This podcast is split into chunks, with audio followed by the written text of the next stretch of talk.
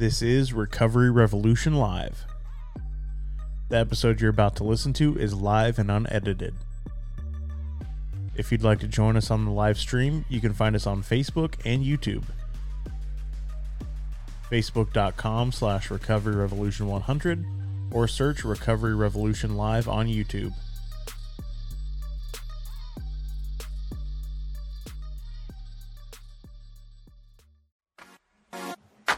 What's up? Welcome to Recovery Revolution Live with me, Brett Morris. He's in his truck, so that's why it's his emoji.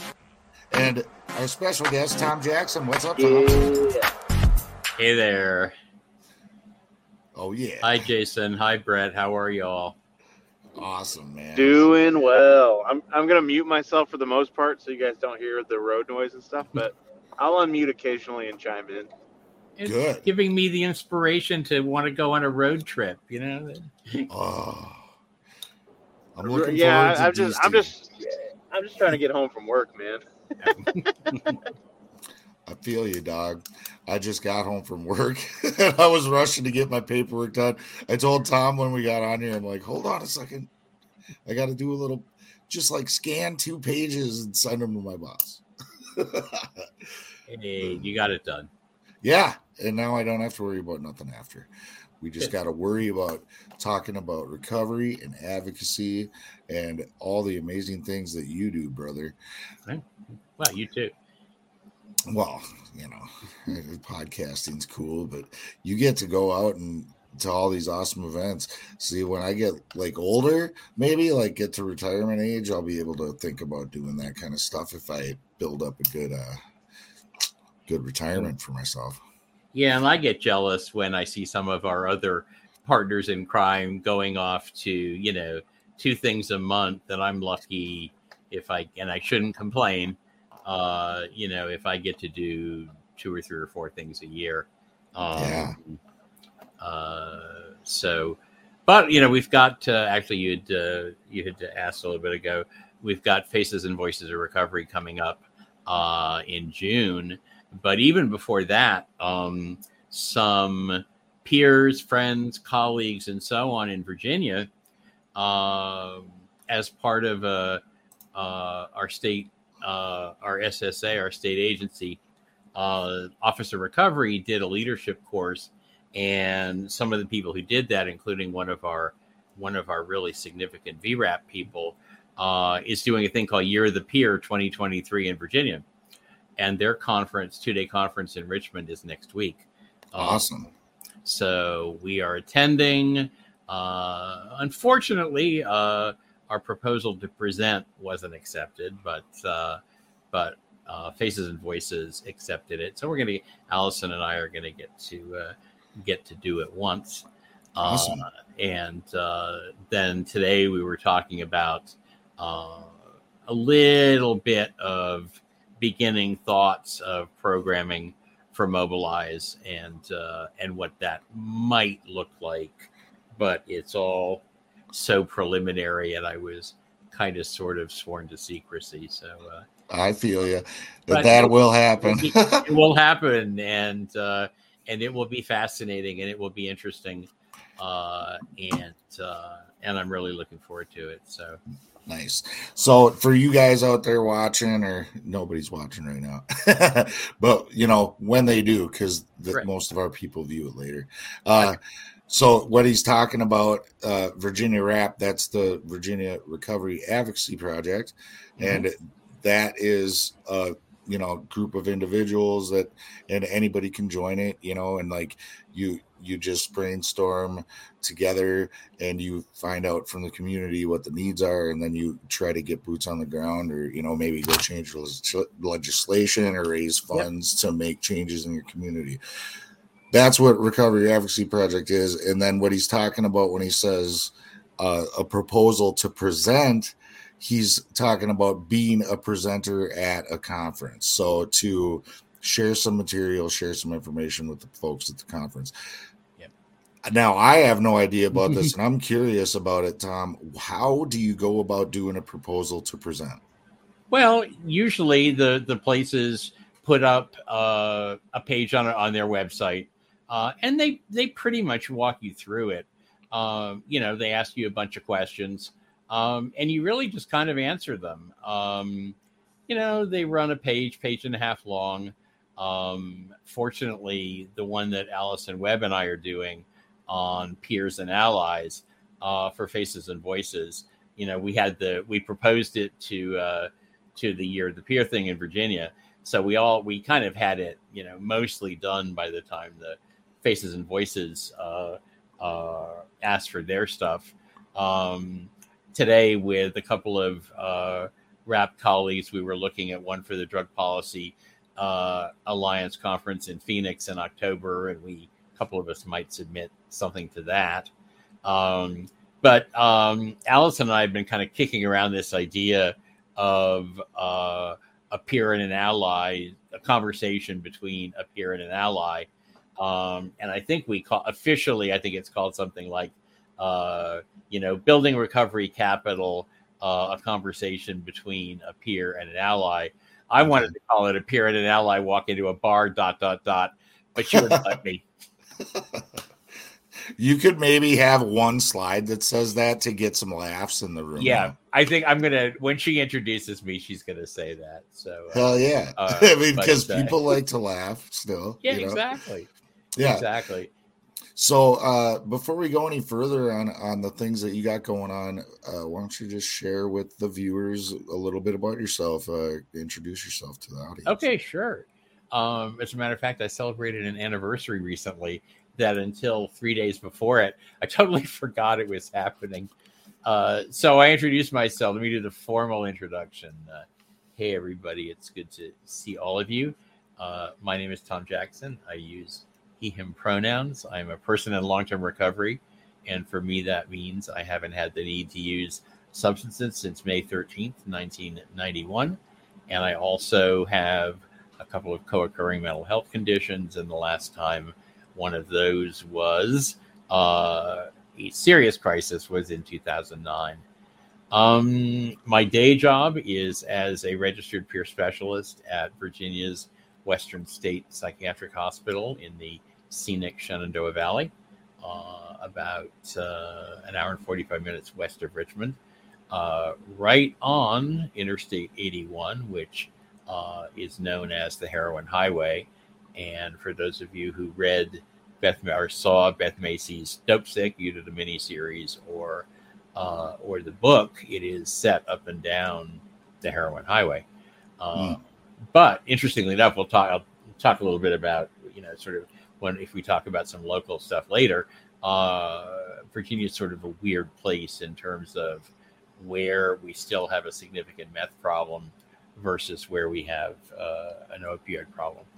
Um, and then my my night and, and at the hospital, I work primarily with people with co-occurring serious mental illness uh, and uh, and substance use disorder. I work on a also work on uh, there on a diversion team, trying to get people with primary substance stuff out of the hospital uh, and into uh, into residential treatment as quickly as we can, uh, freeing up desperately needed beds, among other things. Um, and also, just quite frankly, getting people to the right place. As we see more and more meth psychosis, people come to us, and the psychosis clears usually in three or four days, uh, and then somebody's ready to uh, go on a treatment. And actually, we have quite a bit of state funding to do that, which is a really, which is a really nice, nice thing to have. Awesome. Uh, my my night job is as a uh, as an organizer with the Virginia Recovery Advocacy Project, which we call VRAP. Um, and I've been involved with VRAP since 2020. Um, I miss Mobilize Recovery, which, as you mentioned, is our annual convening. Uh, I missed the 2019 one, but it wasn't very long after that that I got involved with uh, um, uh, with VRAP. So it was 2020 uh, when I started uh, uh, working with the state organizing team, and and I'm kind of you know one of the one of the primary folks right now who who tries to uh, who tries to organize stuff. Um, we've had a we've had a really productive year. Our our we have a two year legislative uh, uh, session or uh, biennium for the fancy term, and this Mhm. year was our short year. We we do Virginia has to do things differently. Uh, our elections are on odd numbered years, so the entire General Assembly, House and Senate are up for reelection this year. Um, and so this uh, this past January season was a very short one, uh, 45 days. Uh, but we did remarkably well. Um, pretty much everything we supported, uh, with a couple of exceptions, passed. Uh, a couple of things got left on the table, which is how, in its own genteel way, Virginia does things. Um, and then the only thing that really, where we got a fast one pulled on us was, and it was not quite the middle of the night, but I think it was at least, it was after sundown anyway. Um, one of the uh, justice subcommittees passed a bill that was called Weapon of Terrorism. Interestingly enough, well, what the bill was about was making fentanyl a weapon of terrorism in Virginia. But there was nothing in the title of the bill that said fentanyl. So when every advocacy pro, uh, organization was going down the list of, you know, 1,200 bills to look at, nobody caught it. Not a single, not a single group caught it, and Wow. so nobody showed up to testify um, because nobody knew about it. It was in the text of the bill, but it wasn't in the title of the bill. Fortunately, we have a one uh, state senator from Northern Virginia. Uh, shout out to a guy by the name of Scott Surovell, who um, got the words "give" and "sell" removed from the bill. Um, so if you give something to somebody that contains fentanyl, you can't be charged as having possessed a weapon of terrorism. Uh, and they restricted it to distribution and manufacture, which is which is fine. You know, we didn't have any any great problem with that, but um, you know, it is it is. I shouldn't say that actually, because you know what we're seeing over and over now is you know what some of us are calling drug war 2.0 um, Yeah. and every chance we get every chance people get now it's like yeah let's make the penalties worse and let's throw more people in jail and that sure worked well the first time around Right. and, and, you know yeah let's spend 52 years and a trillion dollars and end up in worse shape uh, and then uh, let's take about an 18 month slow tapering off of that, maybe two year tapering off of that, and then let's do it again. It worked so well the first time. Let's do it Ye- again. Even though it's like scientifically proven that recovery works, and there's many modalities that people can choose Oh. to use. Totally. I mean, you know, you put 200 people in a room, there's there's 200 pathways to recovery. Uh, and you know, and it's it's our job to uh, you know to support them. Uh, you know, it's interesting you said that. Um, you know, I was thinking about this, and I was a friend of mine uh, who I just finished teaching a, another peer certification class, and one of my friends who is uh, um, chief of the rescue squad uh, uh, nearby, and uh, uh, and uh, also works in a in a treatment center. Uh, said, you know, in our own recoveries, five years ago, ten years ago, you know, there was there were there were twelve step programs and therapy, and that was really it. And then, really, the, in the last five to eight years, there's just been this explosion of awareness of more and more pathways to recovery uh, for people. Uh, I mean, there've been some. They there's there's you know, smart recovery is 26 or seven years old, I think, but I only came across it in 2017 and got trained as a facilitator then. Uh, stumbled across refuge recovery about the same time, uh, and uh, and was you know also did my my peer my peer certification training back Mm. then too. Um, so I mean, all of those things are things out there for people to take advantage of. Um, you know, and I really struggled, uh, and to some degree, always have, um, with with pieces of twelve step programs. Uh, you know, I am I am not a believer, uh, and so uh, that makes it, you know, somewhat difficult. Uh, but um, but you know more than anything else uh, what i find and i hear over and over is not you know not the literature itself which uh, uh, you know and not the not the program itself but how how people interpret it and how uh, in particular uh, and this is something that that i struggle with with the people i the clients i work with um, you know how many people have been told in in 12 step programs that they shouldn't be taking in some cases any medication uh, let alone medication for opioid or some other substance use disorder you know i work with most of the clients i work with at the hospital have either schizophrenia bipolar disorder uh, schizoaffective disorder you know and these these are by and large not people that should be told to stop taking their meds. Right. Uh, and and st- sadly, still there's there's too many, you know, sort of old school people who uh, um, who who believe that. I agree. I agree 100 percent because I see it all the time, and it's it's a shame because if somebody's taking something and it is helping their issues, then what's the harm in that? if their life is improving and it's giving them the chance to really focus on recovery and start digging into the work that they have to do to heal, then what what's wrong with that? Right? Yeah, um, it's interesting because it's come up in in a bunch of. I do one of the things at the hospital that uh, the peer staff is part of the the um, uh, the psychosocial rehab team. Uh, we have a lot of occupational therapists and and uh, recreational therapists and music therapy and stuff like that. And the peer and us peer folks are uh, are part of that. Um, but as part of that, we do 18 to 20 groups a week, 45 minutes each. Um, and I do about uh, the better part of 12 of them on varying substance related stuff.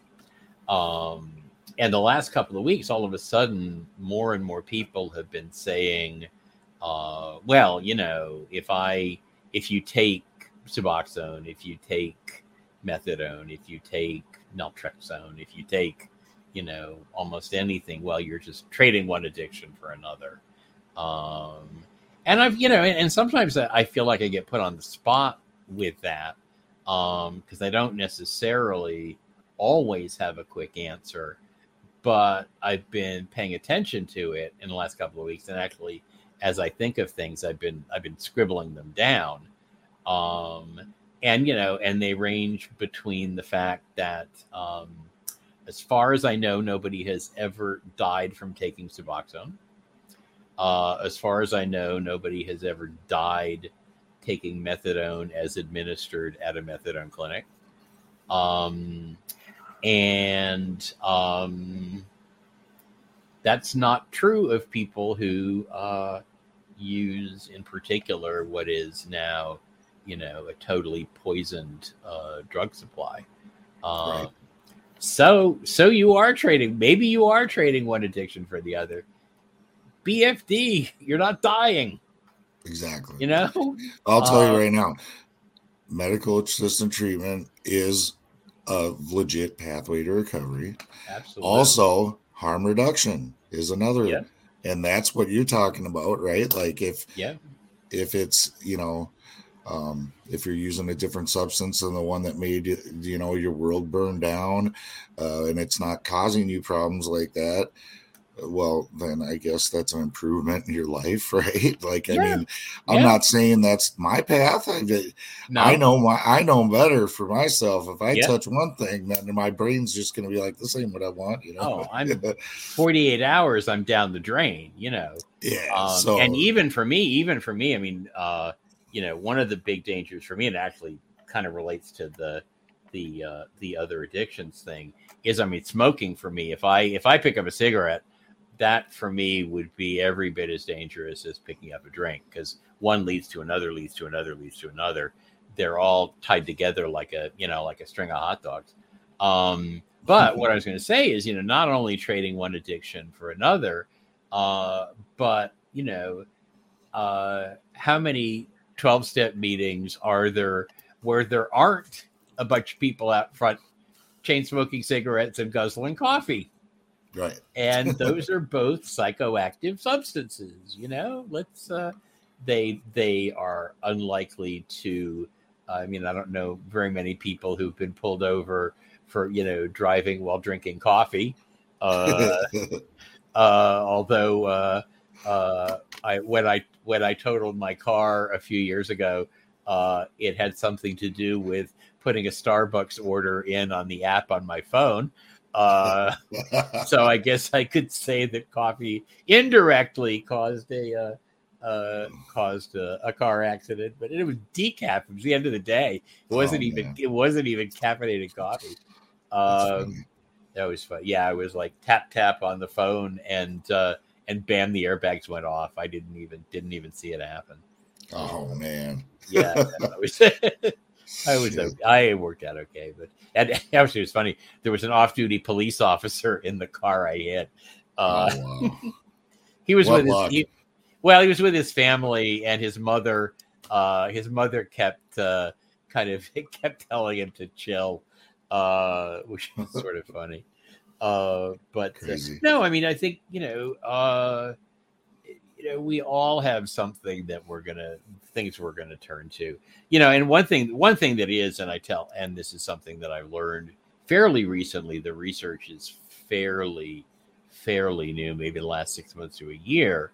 Uh, is certainly when when I started my recovery, which in fact my my anniversary was this past Saturday, uh, and I totally forgot about it until Thursday.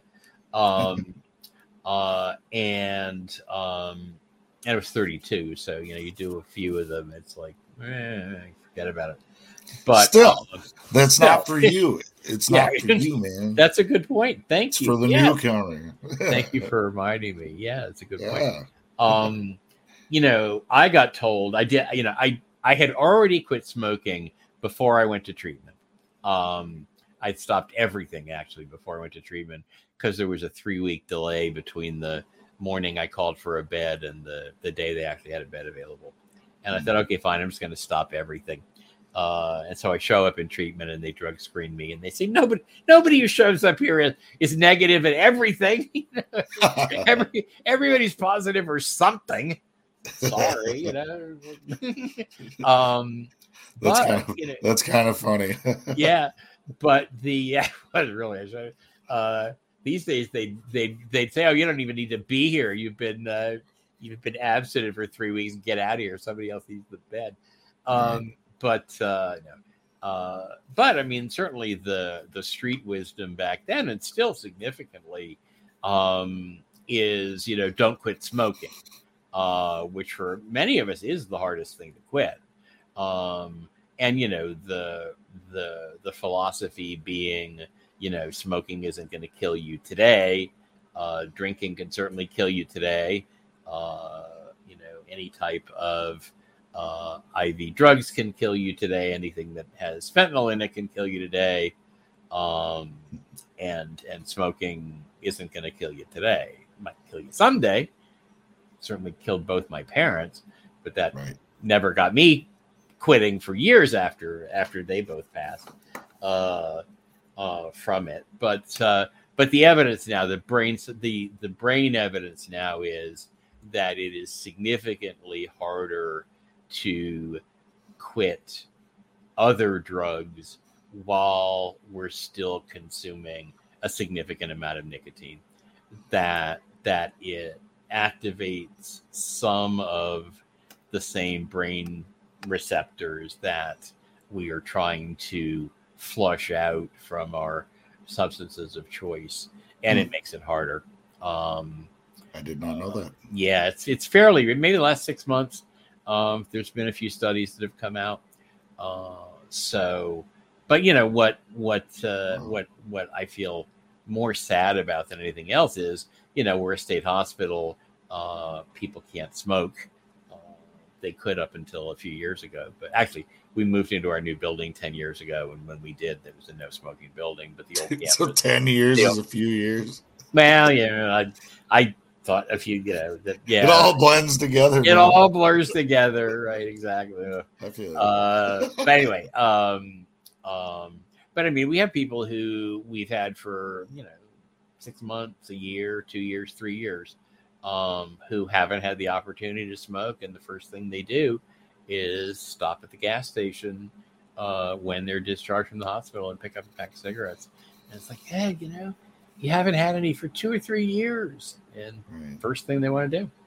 Uh, and of course, the uh, you know the evidence people with serious mental illness smoke at at least four times the rate of the population at large. So anyway, that's sort of a side riff, but um, uh, yeah. So you were talking about about conferences. I've sort of turned into uh, uh, speaking of trading addictions.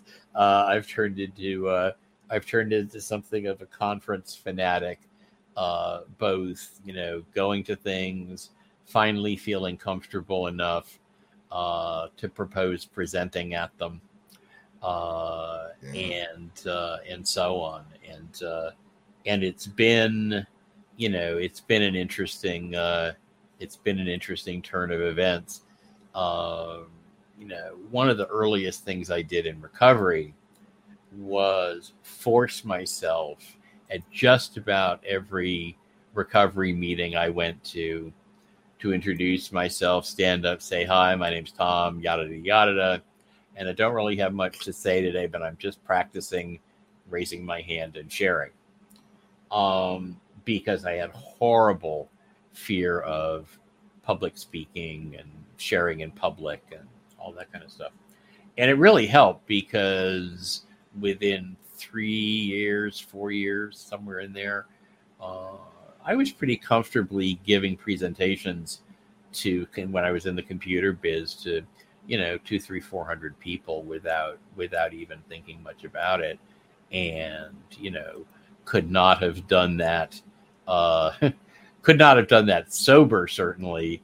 Uh, mm-hmm. You know, without without having done having done that, uh, I was at uh, uh, I was at McShin Foundation in Richmond a couple of weeks ago. I made some uh, uh, made a couple of stops that I needed see people I needed to see in Richmond that I hadn't hadn't been there for months, and did actually did the every other week VRAP call from uh, from McShin, who of course are great friends and supporters of ours, and mm-hmm. involved in the founding of Faces and Voices and Rap and everything.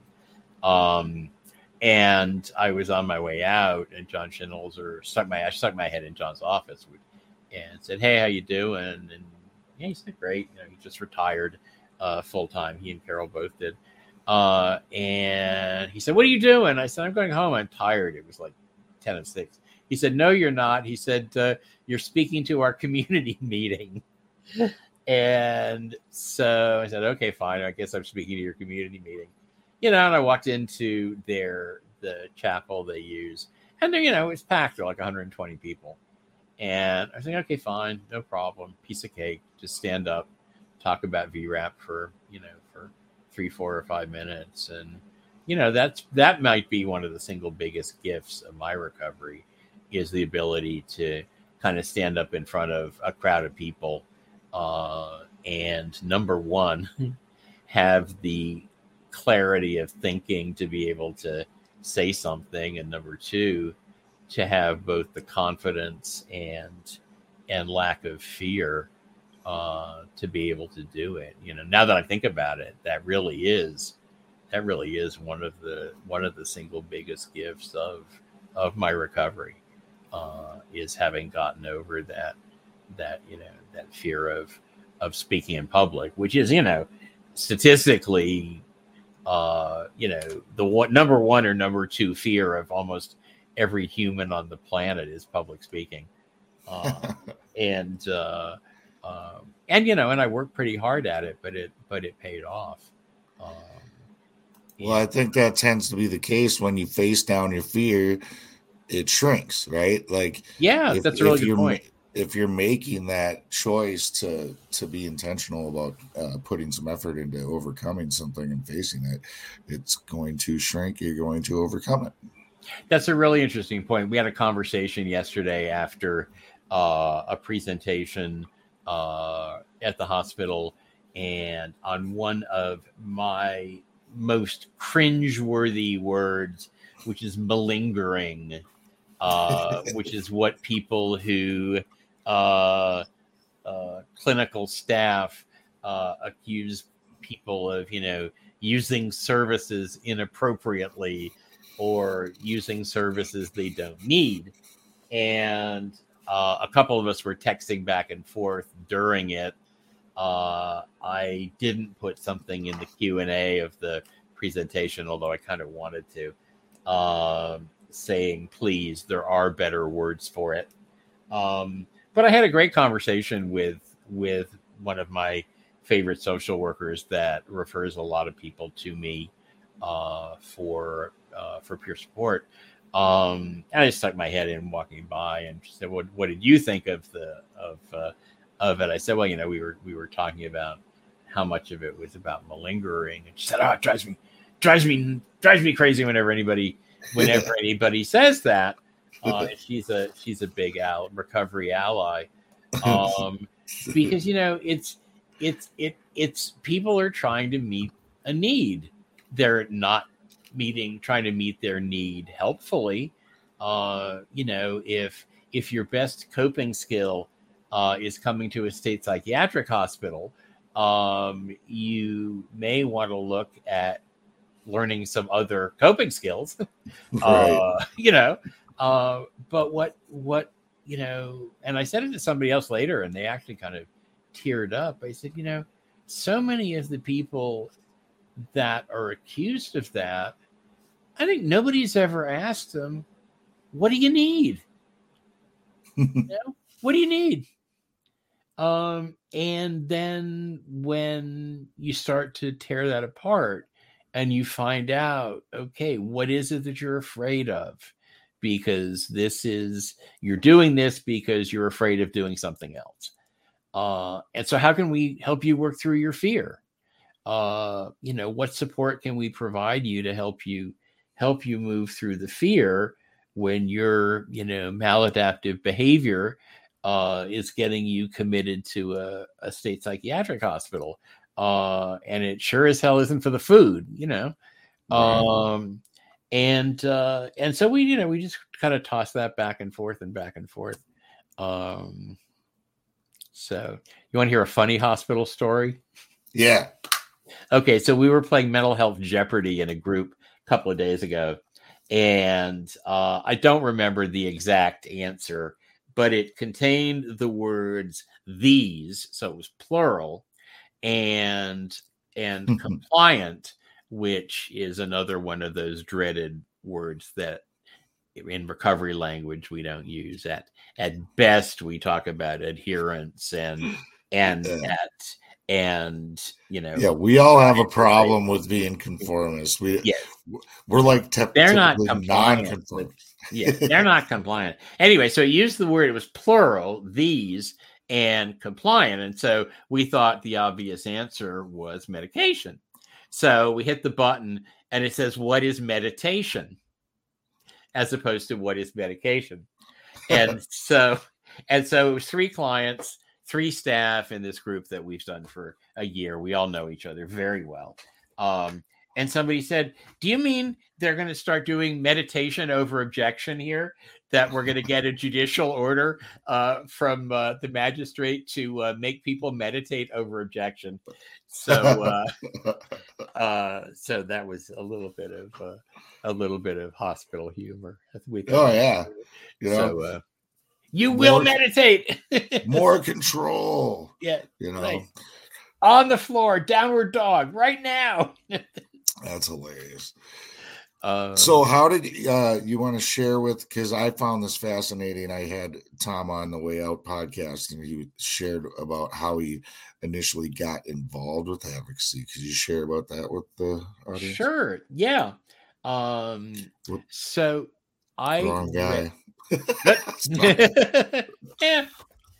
So I read Ryan Hampton's first book, American Fix. Uh, I think it was 2019. Uh, and toward the end of it, he says that the only thing that is going to solve the preventable overdose uh, crisis uh, and just also just rampant rampant drug use and the misery that that accompanies the people who don't overdose. Uh, because there's you know for every for every person who who overdoses and dies how many dozens and dozens of miserable people are there? Uh, we don't we don't even talk about we don't even talk about them much. Uh, we just look at the statistics of how many people die. Well how many people are you know just living just painful lives um where drugs are a great answer you know? If i lived that life i would be thinking about doing them too. Um and did. Uh and i had a pretty good life. Um but anyway what he said was the only thing uh that is going to solve this thing is a social movement equal to what we did for hiv aids uh, in particular, uh, focused on what ACT UP did, um, and that that level of everybody, everybody who has anything to do with addiction, mental health, co-occurring situations, those of us who have it, those of us who love people who do, those of us who know people who do, those of us who treat people who do, until every one of us comes out publicly and basically says the equivalent of me too. Uh, and we realize how many tens of millions of us there are, Mm, um, nothing's going to change. Right. Um, and of course, you know, we talk about uh, the S word that I have absolutely, I'm, I am no longer using the word stigma. I am now using the words prejudice and discrimination. Uh, uh, I've been doing it for a few months, and I asked three groups of, of people last week at the hospital uh, who recognizes the word stigma. Everybody raises their hand in all three groups. So probably 25 or 30 people. uh, Right. you know, who are who are the recipients of just about the worst discrimination or stigma, if you want to call it that, that of anybody around. Uh, I said, who knows what it means? Who can define it? One Mm, person raised one person raised their hand. One person. Wow. Wow. Now I'm sure there were a few others who were shy and didn't want to raise their hands. Um, so you know, people used to toss this word around. Nobody knows what it means. So I Right. said, let's let's let's call it what it is. Uh, and some of this is stealing from Bill White, uh, you know, the historian of our of our movement, who a while ago was starting to call it discrimination. I said, well, let's call it both. Let's call it prejudice and uh, uh, and discrimination. Yeah. But the only the only thing that's going to end it is every one of us who has anything to do with it, um, basically standing up and saying the equivalent of of Me Too, um, Right. And uh, and taking action, and that may be nothing more than you know uh, signing some of the uh, the letter campaigns that that VRAP sends out. We send out something, um, you know, every week or two. There's some action we ask people to take. We have about 860 people on our on our mailing list, uh, and we send something out, and about 35% of the people open the email, which is really good, and maybe 10%, five to 10% of them take action, which again is way more than uh, than you'd expect. Uh, you know, just sort of statistically. Um, and uh, and we make it easy for people. You know, we've we've written a really nice, uh, nice, compelling uh, uh, letter to for them to send to whoever the target of the campaign is, And they can edit if they want, edit edit it if they want, but they don't have Right. to. They can, just, they can just sign it and send it off. Um, you know, our biggest campaign, I think we had something like 2,300 letters to uh, to the General Assembly for a bill that was uh, that was pending. Now that's one letter, you know, for each of the representatives on the uh, and so on. So it wasn't, uh, uh, you know, it's more than it. it it's uh, it sounds like more than it was, but still, it's a lot of letters to you know to send. Uh, Yeah, I'm Anyway. sure. yeah, I mean they're all electronic because you know nothing shows up, nothing. But what you know, those gone are the days where you know thud, you get that big uh, pile of letters all tied up that uh, you know impress people. But uh, that but, you would know, be they- crazy. they like to go old school with I can't Yeah. imagine what it was like doing this before the internet, you know, like Yeah, because in the 70s they the recovery movement really was getting some real serious traction, right? And I'm sure that was insane. yeah, Yeah. And what yeah, you guys what Tom's talking about uh as far as uh recovery advocacy project, you can Yep. go to recoveryvoices.com and you Yep. can sign up for the email notifications. You can learn more about Recovery Advocacy Project. Their goal is to have a chapter in all 50 states, and I don't think they've quite reached that goal yet, but it will 30 con- 38, I think 37, 38 uh, out of well 50 plus DC. We got a great Yeah. chapter in DC. So it will uh that website will link you up to your local, you know, state and if there's not an existing one, guess what? You can still sign up You- and they'll reach out and they'll help you get it rolling. You you can start one. Exactly. You can do it. And I think to your point, we, you know, if we don't stand up, you know, then somebody else might not do it, you know, and Yeah. that's the thing that, you know, he, you talked about how it takes all of us, right? Like we all have to be willing to speak up and, and say me too, you know? And and while you're posting links, the other one uh, for those of you who are interested in Mobilize Recovery, which is our annual convening of advocates, there's going to be 400 of us in DC September. I want to say 16th, 17th, and 18th, but it could be 17th, 18th, and 19th. MobilizeRecovery.org. We're still accepting applications. Yep. Um, until June. 9th, I think. Yeah. 9th, So something like that. mobilizerecovery.org right there for you folks. I'll be there in DC, bro. You're going to be there. I will too. Oh, absolutely. Yeah. We're good. We we're actually. Uh, I'm coming in. When are you coming in? Saturday. Yeah, Or Sunday? Saturday, s- or no, Sunday morning. I'm sorry. Yeah, Sunday, morning. Okay. So I fly out Sunday morning.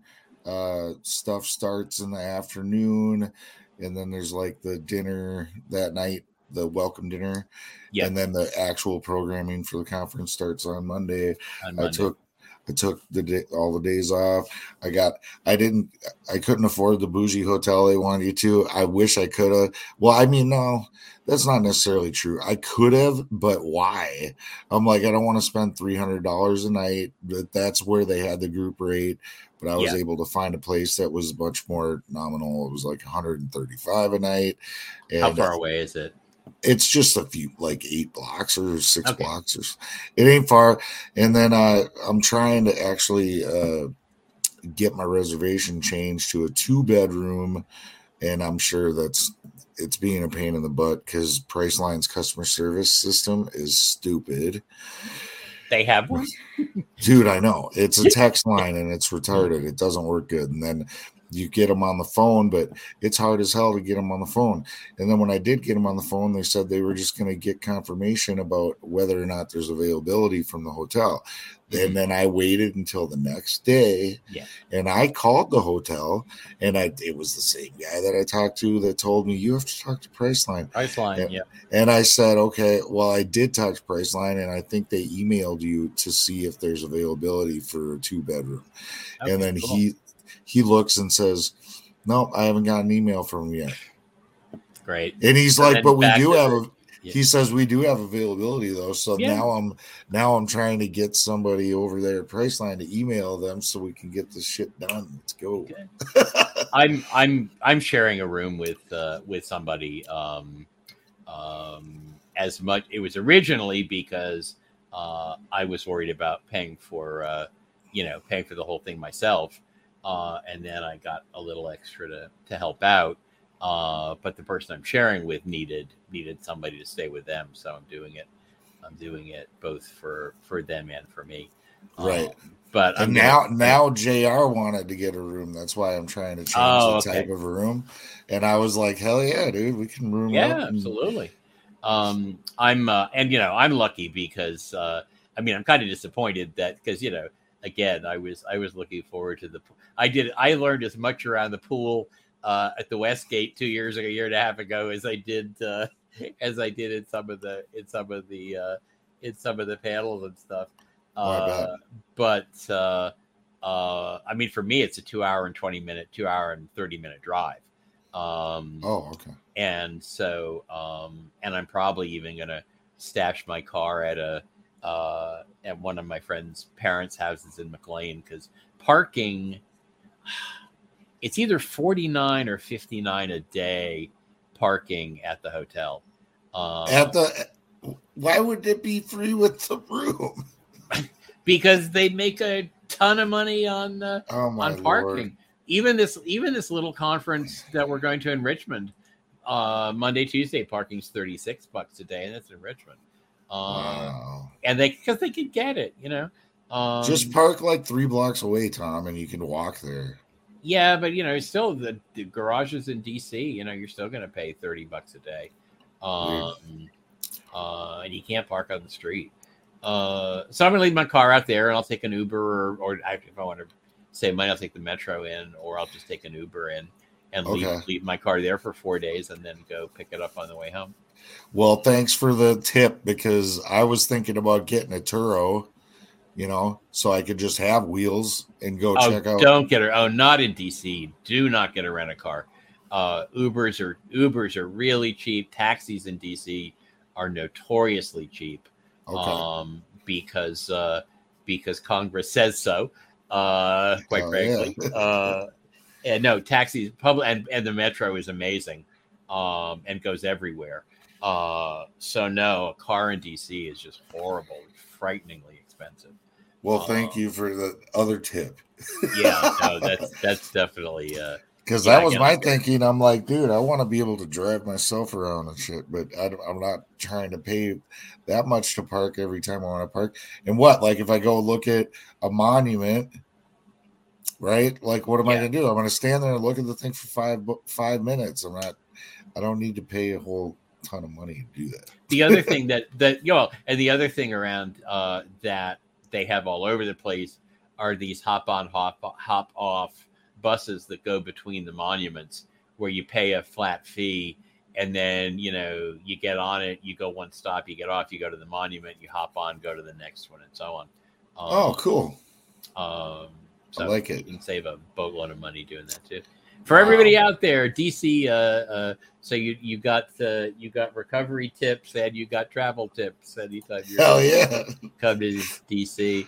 And uh, Oh, so I'm really looking forward to seeing everybody. You know the the bus tour last year was great, um, and I got to uh, you know I got to uh, I got to go to uh, Richmond where we actually uh, uh, Heather Ogden and I did a panel on co-occurring issues, which is our you know main thing. Um, and then she and I drove up to her place in Jersey. At you know got there like one in the morning, and then went to uh, that the next afternoon, which is Saturday.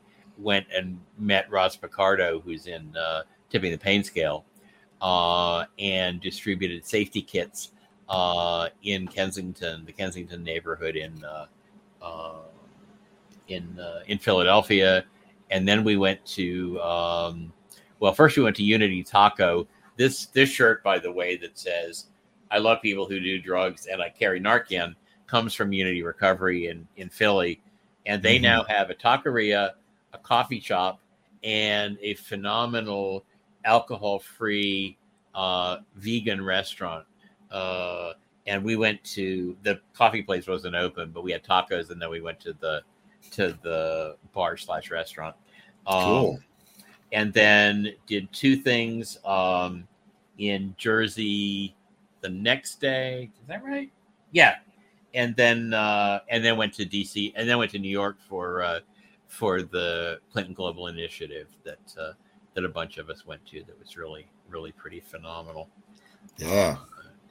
So That looked awesome. Actually, I was like you said, I, I was I was a little jealous. I was like, I wish I was there. That looks amazing. Like so many of my friends are there. yeah, I wish I I wish I had it here. It's it's downstairs, all over the uh, all the lounges and stuff at the. It was at the New York Hilton. Uh, New York Hilton. Um, all the they had pillowcases that said Clinton Global Initiative, um, or pillows, you know, that said Clinton Global Initiative. And on the last day, while nobody was looking, I took the pillow out of the pillowcase and I and I swiped the pillowcase. So I have a pillow on my couch that says Clinton Global Initiative uh, on it. Uh, uh, and, uh, and Nice. stuff. But uh, but uh, yeah, it was so funny. The funniest thing, I wish I could show pictures. You know, uh, there's a picture of, of Roz and me with our you know our arms around each other's shoulders in t-shirts and jeans um, in Kensington in Philadelphia uh, on uh, on Sunday, and then Monday morning uh, she is doing uh, Narcan training as part of uh, the first substance use group at uh, the conference, and she's in a dress. I'm in a suit. And so there's a picture of us with our arms around each other. So there's like a before and after, you know. You can, you can take us to the hood and you can take us to the Hilton. And, uh, you know, we can pull off both, nice. uh, which was, which was, it was fun. Uh, Hell yeah, dude. And that's what that's a funny thing too, because I know when I when I was in my active addiction or whatever, I you know, I would have never thought that I belonged in a place like that, but you really do. And I think that our lived experience proves that, you know, it, and if anything, I mean, almost it's almost like the more messed up you are out there, the more valuable you are in here, right? absolutely. I think that's that's such a valid that's such a valid and and valuable point that you know um you know that it is our life experience. I'm trying to get rid of the phrase lived experience because i'm convinced it's redundant and i'm using life experience is my my new, choice for that. Um but uh we use our life experience um but then also all the stuff we learn. And and it's both of those things. It's our education and uh and our life experience uh you know to uh to help people uh which you know that's that's the one thing that uh you know the single biggest i think principle takeaway whatever from 12 step programs for me is you know i i keep what i've got by giving it away to other people. Uh and uh and then the other stuff there's all kinds of ways to Right. you know clean up my side of the street. Uh there's you know there's the 12 step way and there's other there's a number of others too. I mean we all have to clean up our side of the street but there's just many different ways of doing it. Right. um but but when you get to the end of it the way you keep it the way i keep it the way we keep it uh is to give it away to other people Yeah. uh, and uh, you know, uh, and that's I mean, among other things, that's why I do that's why I do the work I do. Um, you know, I'm a I'm a pretty good peer specialist. I'm a really shitty sponsor. Uh, I I just can't focus on that. You know Right. that narrow amount of stuff. I just can't do it. Uh, well, I, you yeah. don't have to though either. You know, like when I first got sober, it was twelve step, but throughout my recovery, I've continued to learn things and and continued to educate myself about different types of recovery and all of these different things. You know, peer support, you know, motivational interviewing, all of this stuff. So I mean, it's like a mixed bag now. You know, it's you know there's pieces of that original stuff in there but it's all it's a it's a mesh you know of a Yeah, bunch of shit that i learned and it changes. It changes. You know, I don't do I don't do the same stuff today I did two years ago, and I didn't. I don't. I didn't do the stuff two years ago that I did that I did four or five years ago. Um, Right. And uh, and so on. So, Mhm. um, So, is there anything else that you'd like to share with the audience uh, before we close it? before we let me think um what whatever you were doing uh you know you out there in in youtube and uh and facebook live land um you know do what you love. Find your passion. Do what you love. Um and uh and that's what i mean for me that's what recovery is all about it's about it's about love it's about connection it's about passion uh it is um you know the my my quickest definition of of recovery is being the best Tom I can be today. Um, and I heard this great. I'll close with this. Um, people at the high. I, I don't know where I heard this. It's not original. I heard it in a couple of weeks ago, and I've been passing it around, and it's sort of gathering like wildfire at the hospital. And it says, if on any given day you can only give forty percent, and you give forty percent, you gave 100%. Because Hmm. that's what you could give, right? That's all you could give that day. and it's good enough. It's Yeah. it is. It is. It's more than that. good enough. It's a hundred. You gave it's perfect. You gave a hundred percent. Amen. Uh, I always tell people like you're not required to be okay to talk to me, man. Right. You know, and and then sometimes I have to also tell people the opposite, which is like, you know, you could call me when you're not like fucking in ten foot flames, Right. you know. Yeah. Some people I just hear from when they're, uh, you know, shit's falling apart. Yeah. Oh yeah. I mean, I appreciate that they think of me, or you know, they find my advice and my support that valuable to them. But shit, there was some hit me up when you're interview. doing good. there was some video interview decades ago with somebody who was, you know, a sponsor, uh, who you know sort of gave this plea of, you know, yeah, you could call me once in a while when everything's okay. yeah, dude, it's true.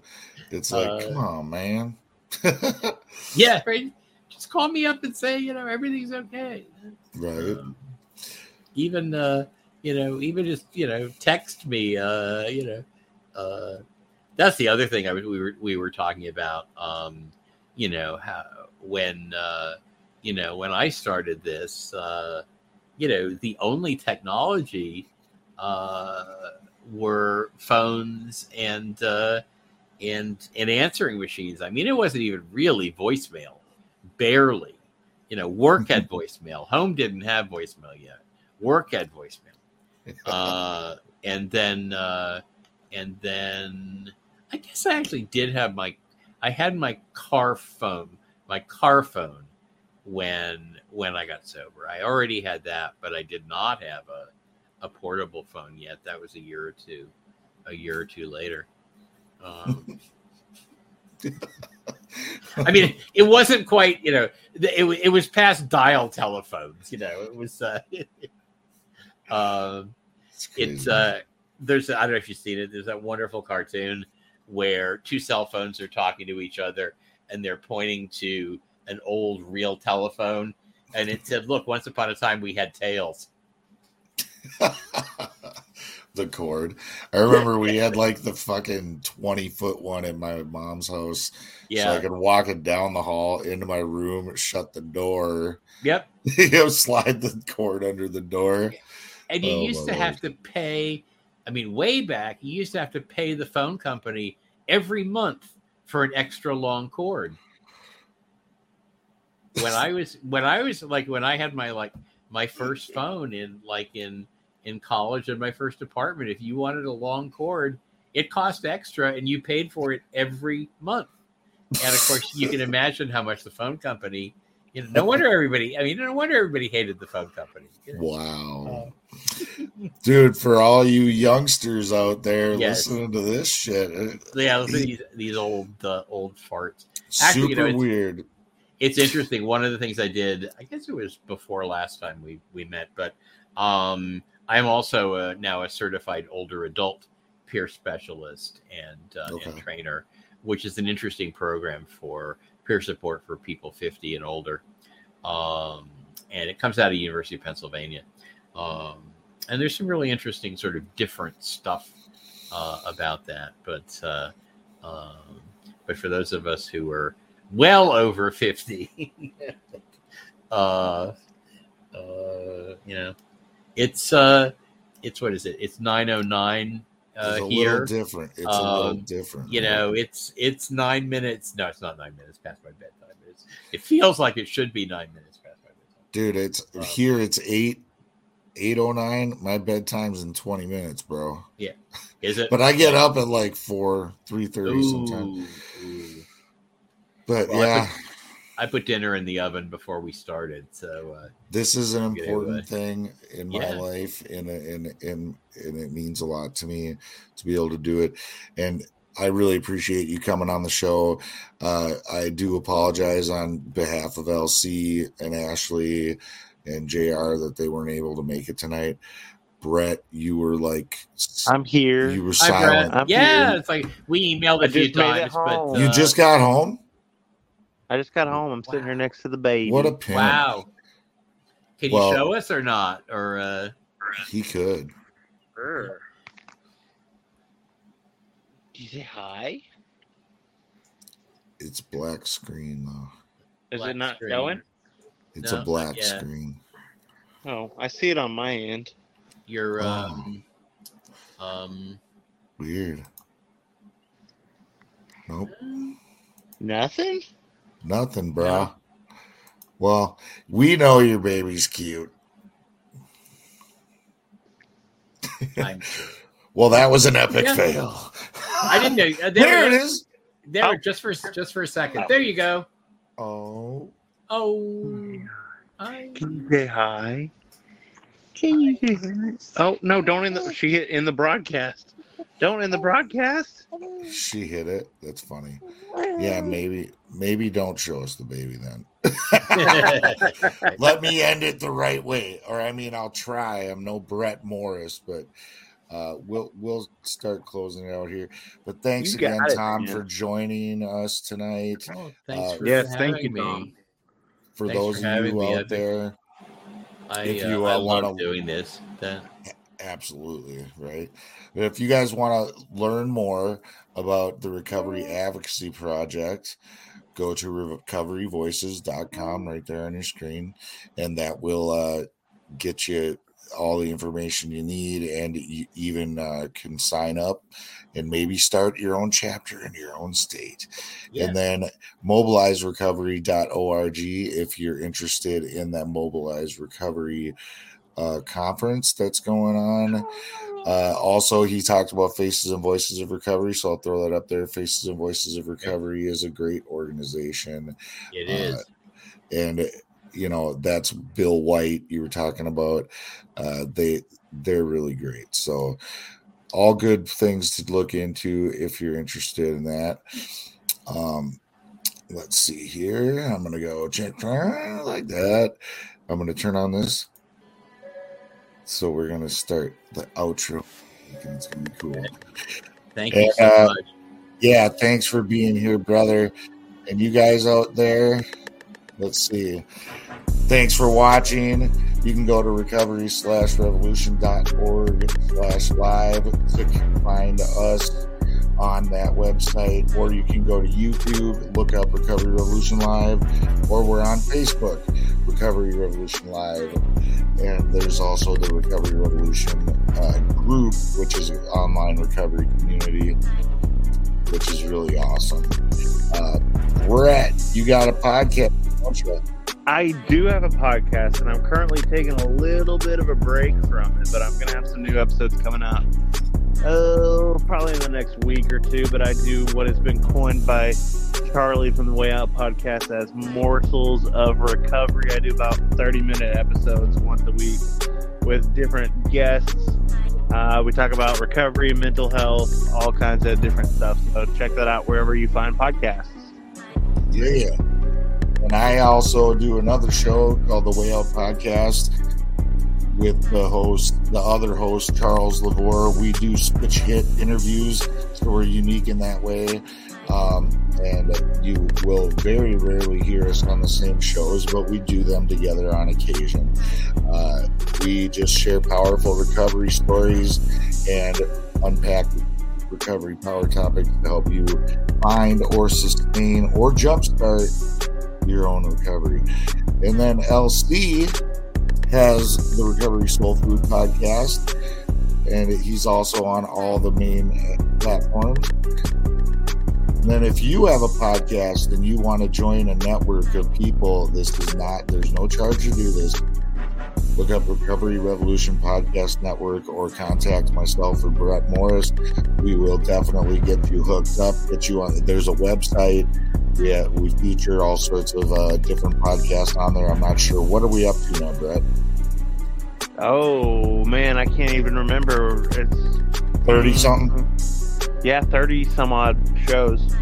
Yeah, so you'll be able to access their, their content and uh, yeah, it's just like a hub for good recovery content for you out there who need good recovery content.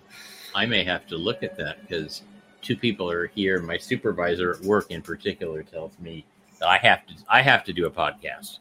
It's like, mm. Well, there you go. We it's can easier help. to be a guest than a host. It's true because it's a commitment, right? That's true. But anyway, uh, Brett always says, remember, Progress, progress, not perfection. perfection. You guys take care and have a good one. Peace.